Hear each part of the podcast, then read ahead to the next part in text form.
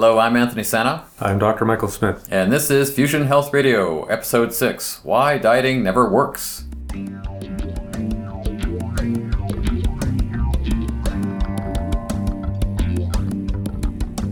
Welcome to Fusion Health Radio, your source for inspiration, information, and insight on what it really takes and what really matters on your journey to abundant health.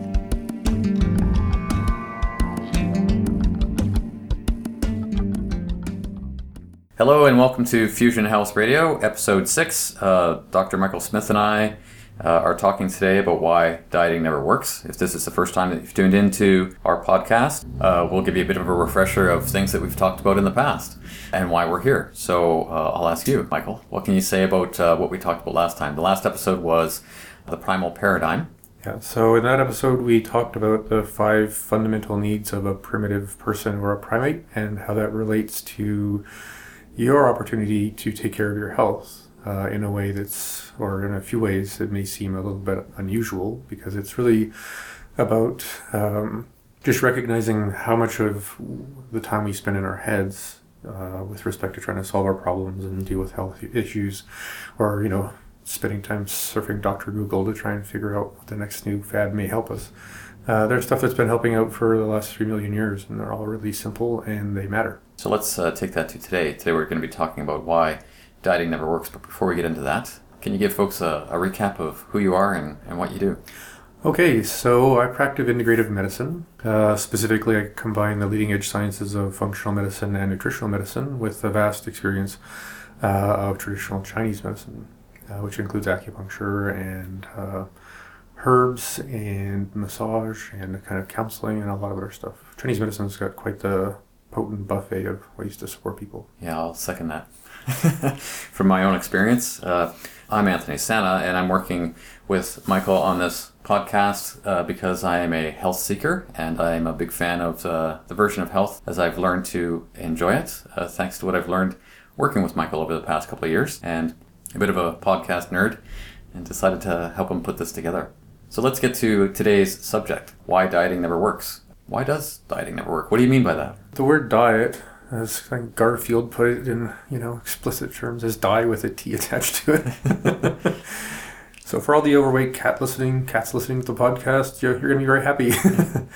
So we have a modern trend that got started, you know, um, in its infancy in the, kind of the nineteen twenties, but it really started to gain momentum in the seventies and eighties when Uh, in the developed world's uh, countries in the world, uh, obesity started to become, you know, a pretty significant thing. And uh, the number of fad diets, which basically means you're going to restrict calories and try and burn extra calories. The number of different fad diets is, you know, almost uncountable in the sense of labeling and tricks and, you know, just eat salad, just drink water, you know, you can't have fat in your diet, you can't, or, you know, there's just a lot of different ways people have uh, come up with, you know, and I'm sure they made sense on some level medically uh, that would support people in doing that. The um, actual, you know, down here on the ground statistics are almost everyone who does a calorie restriction diet with excessive exercise uh, will inevitably lose weight, because you're basically, you know, dying in two different directions at the same time. Uh, but when they start going back to the regular lifestyle, less extreme exercise, less extreme uh, calorie restriction, they gain the weight that they had back plus about five to ten pounds. So the, the whole idea of a regular diet, something that I would pick up out of a book, um, is something that will actually actually help me gain weight, is what you're saying. Yeah. uh, disappointingly, yes, and surprisingly so. Uh, yeah, it's actually quite, uh, as anyone who's listening who's had this experience uh, can confirm, and as anyone else can imagine, um, going through all of that effort, you know, of basically starving all day, every day for months while trying to exercise your pants off, um, if that's an expression. It you know, is now. It is now. Well, the idea is your pants would fall off, right? Anyway, you know, to go through months and months of that, you know, relative personal hell, and then going back to normal, whatever your normal is, and to end up, say, back at two hundred fifty pounds plus five pounds when you, you know, just spent months trying to stay under two hundred uh, would be, I don't know, crushing for a lot of people. And it just keeps happening. You know, we did it, did that every two years for ten years. Now you're, you know, three hundred pounds, and your metabolism's even in more trouble. Well, from my own experience around dieting, I've never had a diet to lose weight uh, so much as I've had a diet to uh, just maintain my health. Um, and the different things that I've done in the past, uh, I've always noticed how the challenge for me is, okay, here's this um, set of rules that I'm supposed to follow. And when I said dieting in a book, I think of things like the Hollywood diet or South Beach diet or Atkins diet, or I can only think of two or three really horrible examples from what I've heard. I never subscribed to anything like that. For me, it was always um, uh, what can I eat uh, versus what I can't eat, which really meant what can I properly digest that doesn't make me feel like crap uh, versus junk food that makes me feel like crap. Ultimately, the thing that always hung me up around dieting was my own emotional well-being around that. Because it was so restrictive, it was like, ah, I'm going nuts. I'm in this box. I can't stand it in here. I'm going to step out and eat pizza, junk, whatever it is. So I would imagine that there's something to the idea of weight gain that has something to do around the emotional restriction, if I can say that, around a regular diet. Is there anything to that in your perspective? Well, I think anything that we attach a significant amount of emotion to, um, you know, in the sense of meaning and impact, and and, and the impact could be uh, the experience of the restriction, um, or the amount we're actually attracted to something we really don't want to be eating. You know, and there's that pull. I think everybody has that pull. It's kind of like the Jekyll and Hyde of, you know, good and bad decision making. But I think fundamentally the underlying stress of that kind of yo-yo uh, is going to impact your health in a big way. And mm-hmm. It's interesting. For some people, stress makes people lose weight. Other people, stress makes you gain weight. And actually, the older you get, the more extreme that tendency becomes. So I can, I can look forward to gaining a few pounds if I stress myself out. Well, unless you're one of the people who gets thinner with stress. Yeah, so uh, for the sake of our listener, uh, if, if we ever put pictures up on the internet, you'll see that I'm one of those guys that tends to lose weight when I get stressed. Yeah, yeah we'll just leave it at that. Yeah. Okay, so uh, emotional well-being, um, and as well as uh, dieting yo-yos from good to bad, that sort of thing. Um, looking over our notes here, you talk about calorie counting, um, and I guess that's something that regular diets um, focus on. You know, how many calories are in this thing? I can only have this this much uh, butter on this little teeny piece of bread because it only has less than one hundred calories. Sometimes I see at the checkout lines, they'll have um, uh, Kit Kat bars. Um, you know, instead of having a four-finger bar, it's only two fingers because it's the Kit Kat Light bar, right? Mm-hmm. You know, it's something, some kind of a idea around calories being bad.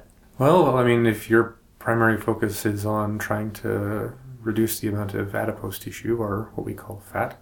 Um, the common sense, maybe too common sense, um, is that less calories means less fat. And on a certain level, on a certain level, that's true. It's just not the biggest truth out there. And unfortunately, you know, it's we're, we're a culture who loves the simplest answer, you know, something that could be a bumper sticker. I mean, if it's, you know, three words or less, people are going to just say, oh, that's great. And I'm not saying we're idiots. I'm just saying we're so overwhelmed with information and stimulation that, you know, it's it's a reprieve to have something that you could literally put on a bumper sticker. When it comes to the, you know, our present statistics around obesity, you know, which we're creeping up around sixty percent of people are clinically overweight. Almost half of people are clinically obese, you know, and when you hit clinically obese, your your medical outcomes are looking pretty bad. Um, so given that that statistic is, is around, um, especially in the, you know, bigger cities with, you know, uh, uh, a lot of low-income people and stuff because they don't have the best food, and that ends up, you know, causing more obesity too. Uh, I think it's a really good thing that we have that in our consciousness. You know, this is not a good idea. Running with a bumper sticker around a health crisis may not be a great idea, which is why I want to have this kind of conversation, is to really give people a, a sense of uh, how the calorie thing works and how it doesn't work. As long as we have a sense of how it can be applied to you, then, you know, that's good medicine. So is that something you can describe in a podcast? Is that something you can... Well, there's a few examples that I think can pry apart the simplicity of calories bad, or okay. extra calories bad. First one, Uh, is simply that if ten people sat down and had exactly the same food out of exactly the same package, you would have ten different amounts of actual caloric um, money in the bank for each person. So say the, the meal is meant to be an eight hundred calorie meal. It's got perfect proportions of fats to proteins to carbohydrates to fibers and stuff. Uh, each of the people at that table is going to bring in, could be six hundred calories. It could be seven hundred fifty. And crazy as this is going to sound, it could be a thousand. Hang on. that's, that's the pause. So let me just get this idea straight. Uh, ten people come up to a plate that's nutritionally balanced. Made by NASA. Okay. Made by astronauts or science, yeah. Whatever it is. It's got eight hundred calories on the plate. Yeah. Some people would get less from it. That I could understand. Because mm-hmm. being somebody who's, for lack of a better word, underweight, I know that I can only digest certain things, and I've only ever had that in my life. Yeah. Um, I don't get the same nutrition out of a meal as, say, somebody else does.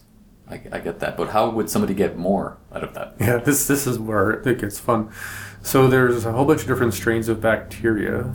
Um, and to keep it simple, there's going to be the B bacterias, which are good for people. And then there's the F bacterias, which are going to make you fatter. And again, we'll do a podcast on bacteria, I think, because it's, it's a lot of information and the, the words get kind of long. Anyway, so if you have a lot of F bacteria in your colon, it's going to digest the carbohydrate and especially the fiber into something called butyric acid, which is a fat. So you're taking something that has four calories per gram as a carbohydrate, and now it has nine calories per gram made by a bug in your tummy. Hmm. Right? And then you're going to absorb that butyric acid and burn it off as if you just had, you know, three extra tablespoons of fat. You talked about this NASA-designed plate of perfectly balanced food. Yeah. So how does that work if you're eating stuff that's junk food? Like, would you have an eight hundred calorie, like if you had a Big Mac and fries, would somebody digest that and get twice the bad out of it? I'm just trying to see if that equates to good or bad food. Um, well, it, it depends on the bacteria. Right? Okay. And it also depends on what's called triglyceride disposition, or the tendency your body has because of your lifestyle to turn extra calories into triglycerides, which turn into fats.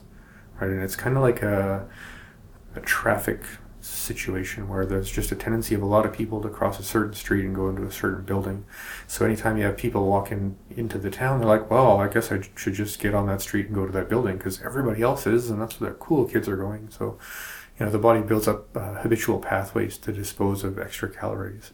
So, you know, you, you have a regular-sized meal, say four or five days in a row, um, that disposition is going to be normal because you, you typically only have the calories you need to just get through your day, assuming you're absorbing all, all the calories. And then, you know, it's Sunday night and you're having your typical Sunday, you know, roast beast feast or whatever you happen to do with your family on Sundays, and you have all these extra calories. Right. So then your body says, oh, I guess it's time to turn on that pathway. And, you know, by probably Tuesday afternoon, that pathway's normalized because, you know, you're back to eating normally and you're busy working and stuff. Uh, people who decide to feast, you know, more often than not, their pathways are established, you know, from an evolutionary point of view, which we'll come back to, to basically dispose of any extra energy as fat because, you know, your physiology assumes that your brain is in command and knows why it's doing what it's doing. So if you're extra eating that all that extra food, you're going to naturally dispose of it um, uh, as adipose tissue or as fat. Um, I mean, one of the things I just want to jump in and make sure I don't forget is, besides the weird things that can happen with bacteria in your gut, your pancreas may or may not be excited by your food to actually digest your food.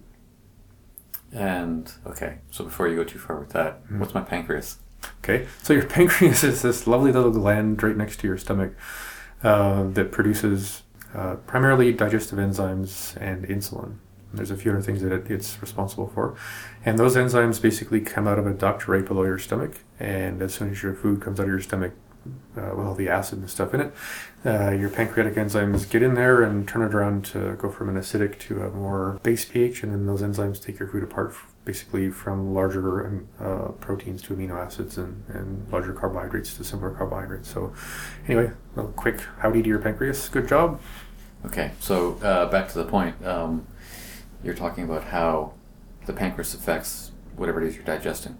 Yeah, so the kind of humorous way to look at it would be if I was to eat a piece of broccoli by itself, poor lonely little piece of broccoli, it's going to get chewed up, end up in my stomach, and as it touches the wall of your stomach, and there's a bunch of communicating hormones that kind of tell your body how um, impressed it is with what you're eating, Uh, your, st- your stomach will signal your pancreas with what I like to call the blue phone, um, and say, well, there's something here. It's got a lot of fiber, a little bit of carbohydrate, and a few vitamins, and, you know, maybe some other good stuff. But, you know, it's not really like, you know, that really great stuff we really want all the time. And the pancreas says, okay, I'll kick out a little bit of enzymes, and we'll see what happens. If you were to take the same piece of broccoli, well, probably another one, considering what just happened to that one, and dip it in some butter or garlic aioli or something you like, something with a lot of fat in it. After you chew it up and swallow it, as soon as those fat molecules rest up against the lining of your stomach, your stomach picks up the red phone, says, oh my God, pancreas, there's some really amazing food in here, and then there's fat, and, and like fat and fat-soluble vitamins, and vitamins and stuff, oh my God. So your pancreas will literally secrete ten times the volume, the physical actually amount of uh, enzymes to tear through all of the broccoli to get to the fat. Okay, so all things being equal, if uh, ten people came up to the plate and they had this food, mm-hmm. some people may be more, some people get may get more calories out of uh, a plate of food than another. Mm-hmm. Um, there's whatever it is your pancreas pancreas is doing to things. Yeah. Um, is there any other factors like uh, genetics or that sort of thing that sort of uh, dictate how it is I actually can digest or get through a plate of food? Uh, unfortunately, every particular thing in your body, in the sense of every hormone, neurotransmitter, organ system, and everything, is going to in some way impact your di- ability to digest and use the calories in your food. I mean, if your stomach acid is weak because of its own problems, uh, that's a factor. If your stomach acid is weak because of thyroid issues, that's a factor. And then there's what you do with a metabolic use of calories because of stress, you know, which can go into very different directions. There's lots and lots of different things. The, the big takeaway fact, though, uh, when you want to do calorie counting as your primary uh, tactic around managing your weight, um, you're going to... You know, it's what we call an N of one experiment. You, you know, you're going to have to figure out your caloric needs, and they may be less or more than, you know, some dietary dictocrat, as we like to call them, has put in their particular book. Hmm. Okay. So we've been talking about uh, calories and what makes them work, uh, that sort of thing. Um, is there any way where they actually do make sense? Well, there's a tendency with people who are doing the calorie counting thing to actually cause themselves some damage, right? Um, and you have to be, and this is a weird thing to say, but there are people who are overweight who are suffering from malnourishment, or they're technically starving in a specific way. There are people who are underweight who are actually having the metabolic problems that would mirror somebody who's clinically obese, right? So if you're at either sort of extreme of that, Uh, there's a different kind of calorie math or accounting that's really important. So I call it calorie accounting because I want everyone listening to this to imagine that you are now an accountant and you work for the body, and your job is to make sure that everyone gets paid what they need if you can. Okay. Okay. So let's say you've decided to do the fifteen hundred calorie a day diet weight loss plan. So as an accountant, now you have fifteen hundred bucks a day to pay all your people. Okay, so every pound of muscle in your body, let's say, uh, needs about fifty calories per hour. Every pound of fat in your body needs about five calories per hour to stay alive. Okay. So you got, you know, maybe, you know, forty pounds, fifty pounds of muscle. Got to pay those guys off. Well, I think we're broke. And then we got to pay off the cheaper fat guys. So, I mean, that's easier to keep them happy because they're running at ten percent the cost. So your body at some point will actually burn off muscle for the, the uh, lack of calories more efficiently or more uh, uh, by necessity because of the accounting of survival than it will burn off the fat, which is, you know, really the danger of the term weight loss. Because if you just look at calories, and you try and exercise as much as you can, which is actually harder to figure out exactly what you're burning. But you just go to the scale every day, you know, and check out what your weight is. And you're getting really strange successes all of a sudden. You know, I've been overweight for fifteen years, and I'm finally doing my fifteen hundred calories a day, and I'm on my treadmill. And every week I'm losing three or four pounds of weight. But that weight may not necessarily be healthy weight to be losing? You're probably burning protein or muscle faster than you're burning fat, because muscle costs so much more to keep alive.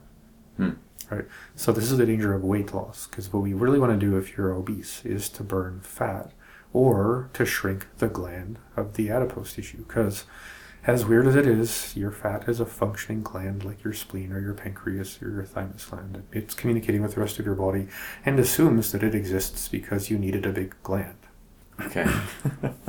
So uh, my math skills aren't all that great.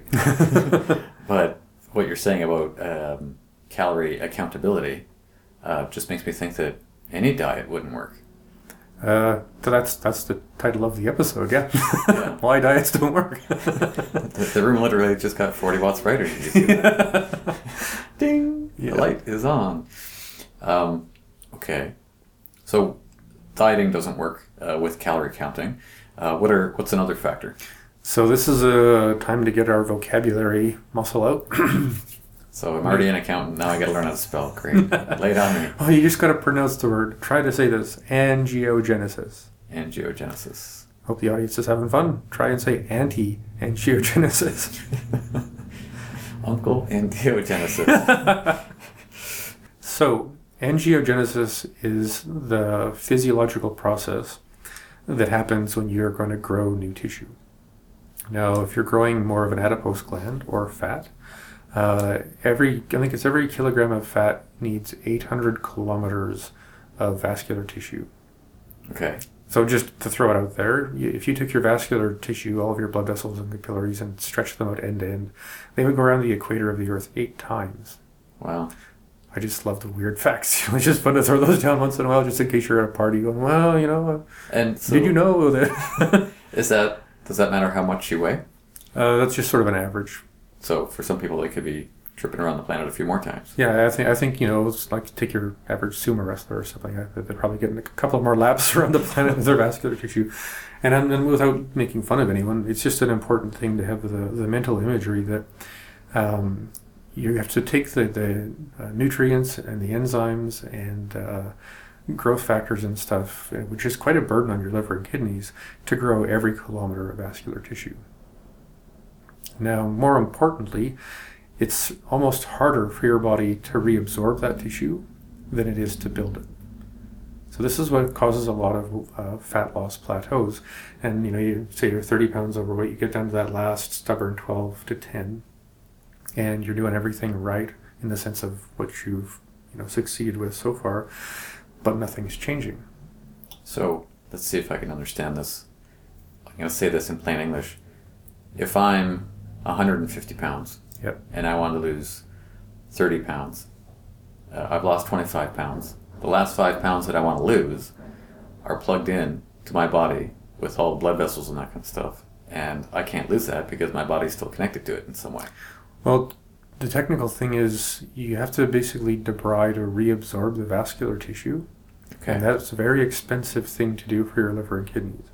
So at a certain point, they run out of the ability to, uh, call it demanufacture the blood vessels they recently manufactured. So you can't lose the weight that's supported by the vascular tissue if the vascular tissue can't shrink. So, mm. quick imagery. Um, imagine in your left hand you have a mouse. Okay. And it's really, really chubby, because we've genetically designed the mouse to gain weight if you feed it mouse kibble. And in your right hand, if you so choose, you've got a mouse. And it's covered in tumors, because we've genetically designed mice to grow tumors on mouse kibble. Because that's one of the ways we learn. Sorry, I'm, you know. You have genetically did, uh, determined uh, chubby mouse, genetically determined cancer mouse. Now, if you put both of these mice on an angiogenic diet, or something that really makes uh, The, the proliferation of blood vessels possible, they're going to be the biggest, chubbiest, and co- uh, cancer-covered tumor mouse ever. Sorry, I'm almost getting to the happy part. I know this is gross. But if you put both these mice on an anti-angiogenic diet, which supports the liver and kidneys' ability to reabsorb the blood vessels, right, to demanufacture them, um, you now have a normal-sized mouth in both hands. Hmm. Right, because these mice, given the right food, will reabsorb and have a really healthy metabolism with respect to obesity or the growth of tumors. Weird as it is, it's a fact. So is that actually a possibility? I'm not a mouse, and I'm overweight, and I want to lose weight. Is this a good thing? Absolutely. Okay. So what does that look like? I mean, other than having a big, long, expensive word attached to it, what does an anti-angiogenic diet look like? Um, about seventy percent of the volume of each of your meals would be made of plants. Uh, eighty percent of the plants should be coming from above the ground, twenty percent from below the ground. The more enriching the colors are of your roots, the better. Um, about, you know, twenty percent of the volume of that plate should be some kind of protein. Um, you mean animal protein or fish? Yeah, fish would be ideal. Um, then there's, you know, some chicken. It's always good to keep the ratio of chicken and fish about one to one. Um, it's important to not over damage the oils you cook with by overcooking them. So it's kind of more like a sauce, uh, marinade, simmering kind of, you know, soup, stews, stir fries, casseroles, stuff like that. Bar- barbecue's not on the list. Unfortunately, no, barbecue's not on the list. And if you want to have more interesting stuff about that, go back to the three healthiest ways of eating on Earth, which I think is podcast number three. Yep. Uh, anyway, so uh, then you have some good fats. So a, dri- a dip, a dressing, a sauce. You know, uh, I, I love bringing up the image of it, going to a gourmet restaurant and being given a steak with a lump of butter on top of it melting, which is actually the healthiest way to eat a giant steak, believe it or not. Mm-hmm. Now, I've actually uh, prepared uh, steak that way on your recommendation a couple of times. Uh, just a, a simmer or a braising, that sort of thing, like a really low and slow um, cooking method, and finishing it off with butter, mm. or cooking it with a little bit of butter, which is, you know, go big or go home. Half a pound of butter, well, maybe not that much, but still, it was a lot of butter in the pan, and it was actually delicious. Yeah, and it's actually easier for your liver and kidneys to digest that much protein with that much extra fat. Mm-hmm. Yeah. So anyway, so an anti-angiogenic diet would be really, really high in plants. You know, some seasonal local fruit, preferably berries, but mostly lots of vegetables, reasonable amount of protein, and uh, a good sauce or dip or dressing so that you have some good fats in there all the time. That sounds like the diet that you refer to in the three healthiest diets, which is like the, the real paleo diet. Mm-hmm.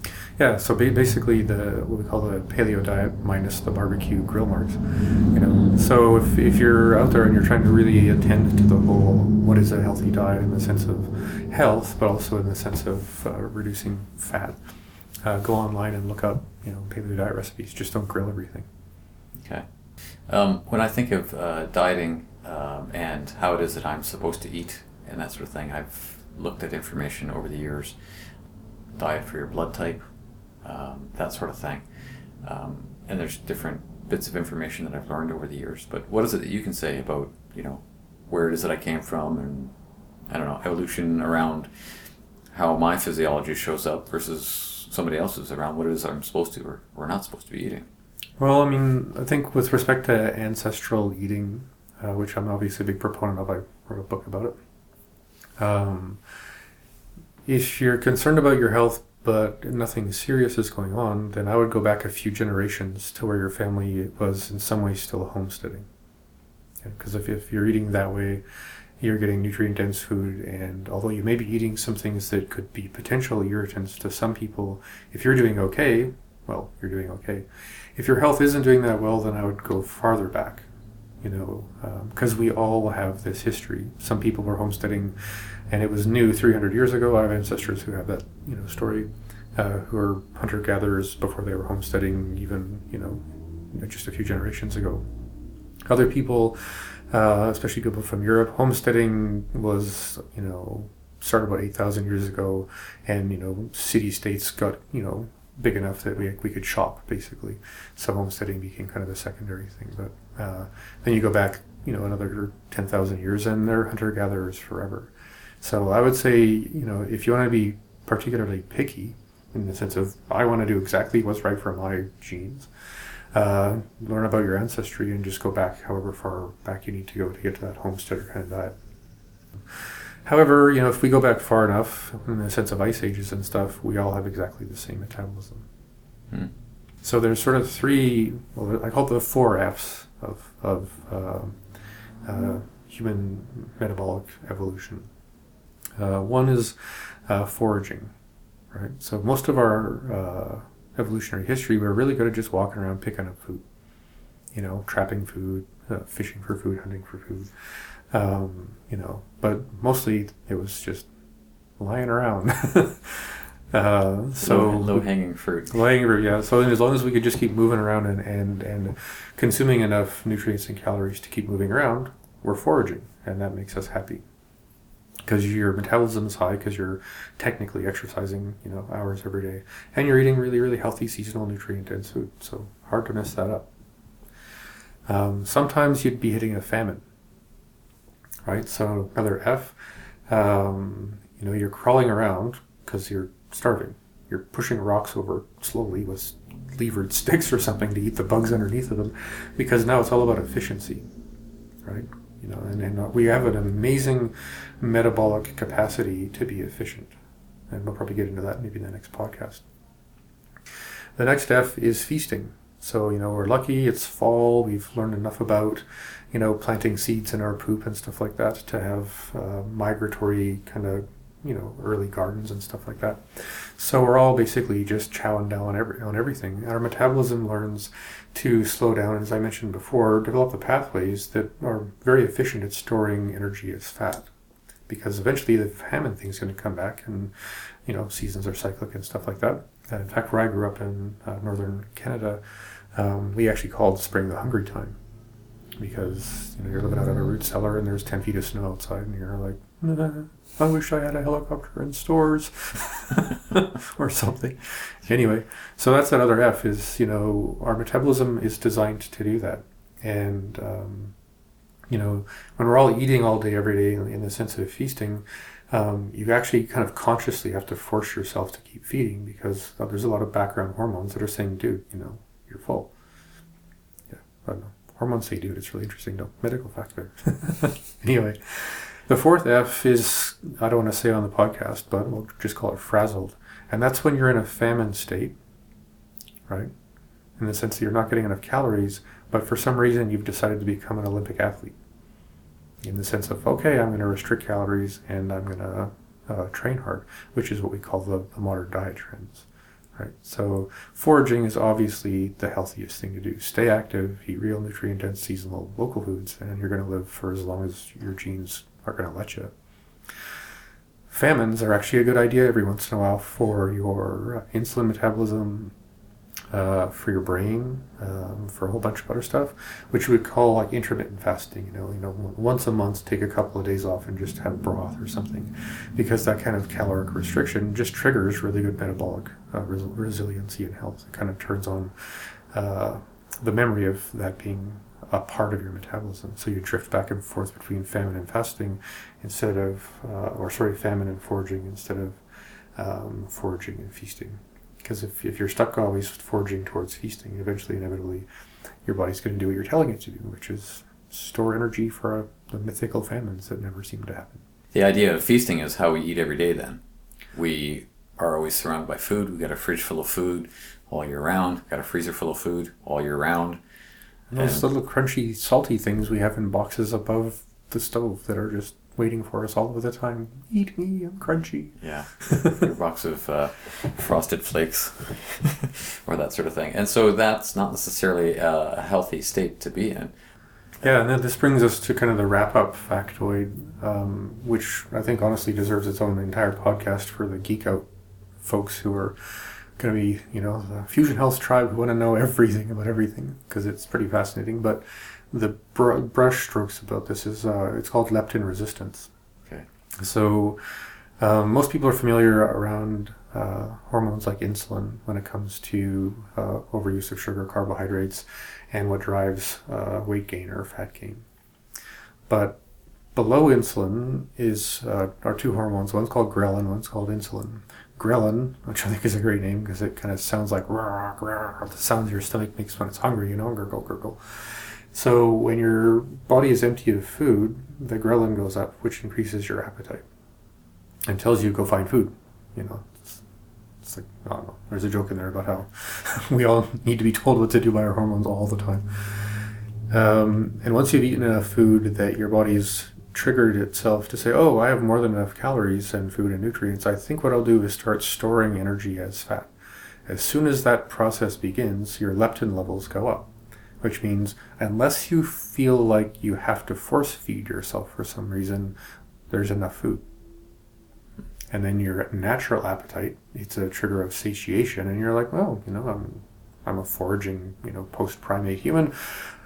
I can eat anytime, anywhere I want, so I'll stop eating now. But, you know, with the three meals and the, most of it's actually the childhood conditioning that you can't get up away from the table or have dessert until you finish what's on your plate. I mean, that's the source of most psychotherapists. You know, second home is like, so your family was really, really edgy around eating everything. Yeah. Because you know, different generations around food. But anyway, so we, we sit there with this plate of food going, oh my God, you know, and, you know, I won't be able to eat for three or four more hours or, you know, or whatever. We were like, oh my God, I got to eat all that food. So we have the, the leptin hormone come into our system and say, okay, you've had enough. Like, I think you'd stop. And you're like, I, I don't care. For whatever reason, I really want to finish that. And I, I know if I eat that mountain of mashed potatoes, I'm going to be a, as high as a drunken, you know, elephant in the jungle for two hours, just because of how uh, high carbohydrate meals make you feel kind of, you know, happy and hazy and, you know, I don't know, quick uh, myth buster. When people go to have Thanksgiving dinner and they, you know, gorge on turkey and stuffing and mashed potatoes and pie, and they think, oh, I'm so sleepy because the turkey has tryptophan in it. It's like, no, actually tryptophan is really, really hard to absorb. But all of the, you know, stuffing and potatoes and pie, that's going to knock you out. Yeah, that's just a food coma. That's not tryptophan. Food coma. Good term. Get a, get a shirt with that. Anyway, so what happens to people who um, are chronically overweight and overfeeding is your fat gland secretes leptin. And it's telling you, we've got more than enough food. Right, your appetite signaling, because you're probably still overeating more than you need, is also going to keep the leptin levels high. So what happens to the receptors for leptin in, in your brain, which is where all this stuff actually really matters, they kind of, you could say, plug their ears and go, la, la, la, I can't hear you. And this is what we call receptor site resistance. In this case, it's insulin resistance. You can have, uh, or in this case, it's leptin resistance, but you can also have insulin resistance, cortisol resistance, all kinds of other things. So the long and short of it is, if you've um, you're if you're overweight and you have tended to overeat, um, when the leptin resistance happens, the hormone of satiation no longer uh, has a voice. So you're walking around all of the time feeling like you're starving. Which means people tend to. It's just a self-perpetuating cycle, then. Well, I think it's one. You know, for any of the people listening to this that are clinically overweight. Uh, the kind of willingness, willpower perhaps, but willingness that it takes to basically uh, sit still when you're writhing on the inside with messengers from a million years ago that say you're going to die if you don't eat something. You know, you may be looking down at yourself going, obviously I have more than enough energy stored as fat to like survive the rest of the day, but as far as the back of your brain is concerned, you know, you're gonna you'll you'll you'll chew on almost anything to deal with that instinctual. It's a it's a painful experience.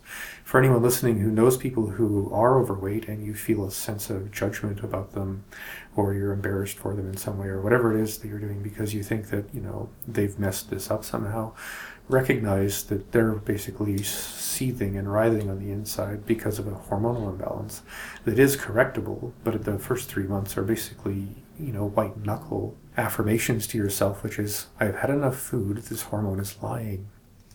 Telling their lizard brain to shut up. I mean, it's hard. You I mean, that's that's often when I get into those what are called voice dialoguing practices with people where you learn to actually have a conversation with these deeper systems that are, you know, like a lighter below your brain going, fire, mm. you know. Wow. Um, in one earlier podcast, uh, you talked about how uh, the body doesn't always know when it's thirsty. Mm. Um, so the same sort of thing here. The body doesn't always know when it's hungry. Or full. Or full. Wow. So um, I guess the upshot of all this is, I'm going to see if I can try to encapsulate this. You tell me if I'm right. Um, eating a uh, cleaner and greener diet allows the body to better navigate all the different messages it's feeding it back to itself around food. So um, a diet of calorie restriction isn't necessarily the best way to lose weight or to maintain some kind of healthy body weight. It's just a matter of eating a healthier diet, and things will just fall into place naturally. Yeah, pretty much. I mean, the, I think the the, the real um, potent takeaway from all this is calorie restriction is effectively going to come out with the wrong outcome, because eventually you're going to end up triggering your instincts to just replace the the, the weight that you uh, got rid of too fast and, and in a relatively hostile way. If you eat a plant-based, you know, reasonable amount of protein, reasonable amount of fat diet all day, every day, in the sense of foraging, you know, what's natural, easy to get, uh, plants don't run away, so there's going to be a lot of plants. Um, over time, while being physically active in the sense of a foraging metabolism, you will eventually hit your genetic potential for normalizing weight. But it's it's really important to do it gradually, because, you know, the bull in the china shop method almost always ends up uh, with the opposite results you're looking for in the long term. Recognizing that the two big blocks for people are the angiogenic uh, plateau, which means if you can't reabsorb the blood vessels, you can't reabsorb the adipose tissue that are being supported, uh, which goes back to the uh, the same diet. Um, and then there's the the very challenging uh, metabolic state we call leptin resistance. So if that's in fact something that's behind the show, um, get some friends, get a therapist, get, you know, Um, whatever support you need, and just recognize the first three months is just repairing the, the leptin resistance process itself, and then it may take months and months after that for you to get to the, you know, the weight or the, the fat loss goal you're actually looking for. A lot of uh, big ideas today. Yeah, but a simple, simple, simple thing.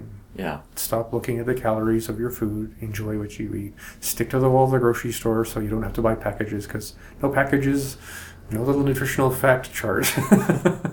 There's no nutrition facts on the side of a zucchini. Not yet. Yeah, absolutely.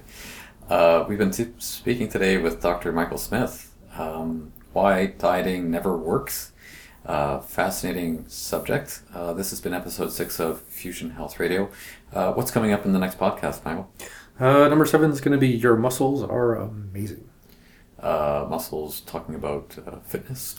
Well, just all the different things muscles actually are, how they work, um, how to maximize their potential if that's your goal, how to make sure you're not uh, missing a really good opportunity if you're not into being fit, um, and a few other really tricky things for people who want to be superheroes. Superheroes, cool. Yeah. Okay, uh, that wraps up uh, episode six of Fusion Health Radio. I'm Anthony Sanna. I'm Doctor Michael Smith. You can connect with uh, Michael via comments on the podcast, and uh, you can find us on Facebook as well. Uh, look for Fusion Health Radio there. We'll see you in the next podcast. Uh, please leave questions so we can have lots of fun answering them. And cook well, eat well, and be well. Have a great day. You have been listening to Fusion Health Radio. Please add your comments or post a question at Facebook slash Fusion Health Radio.